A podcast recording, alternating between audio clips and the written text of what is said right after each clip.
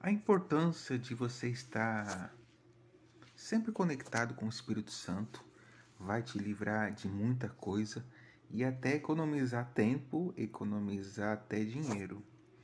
Eu vou contar uma experiência aqui para vocês de algo que aconteceu comigo essa semana. Eu estava prestes a comprar um curso para melhorar meu desempenho na minha profissão, elevar o nível, né? E pesquisei, eu tava eu vi que tinha um curso em promoção e eu fui finalizar a compra na internet. E quando chegou no, na etapa final, que eu tinha que passar o cartão, começou naquele espera, espera, espera e nada. Daí eu fui entender depois pela, pelo, pelo Espírito Santo que não era para me comprar aquele curso. Algum tempo depois, no mesmo dia, o Espírito Santo me mostrou um canal no YouTube do mesmo curso que eu estava fazendo, que eu queria pretender, pretenderia comprar, só que era gratuito. O nível que eu estava procurando, que eu ia comprar, estava gratuito.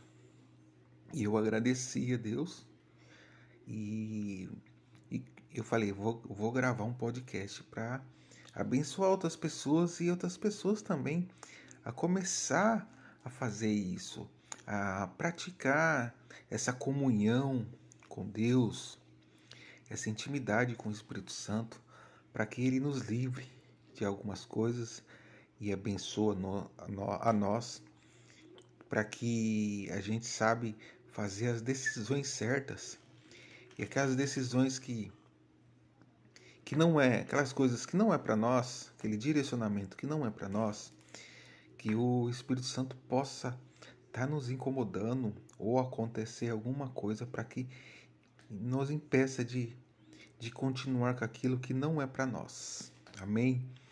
Eu quero deixar esse, esse pequeno testemunho para que compartilhando com vocês, né, para que vocês comecem a ter essa experiência.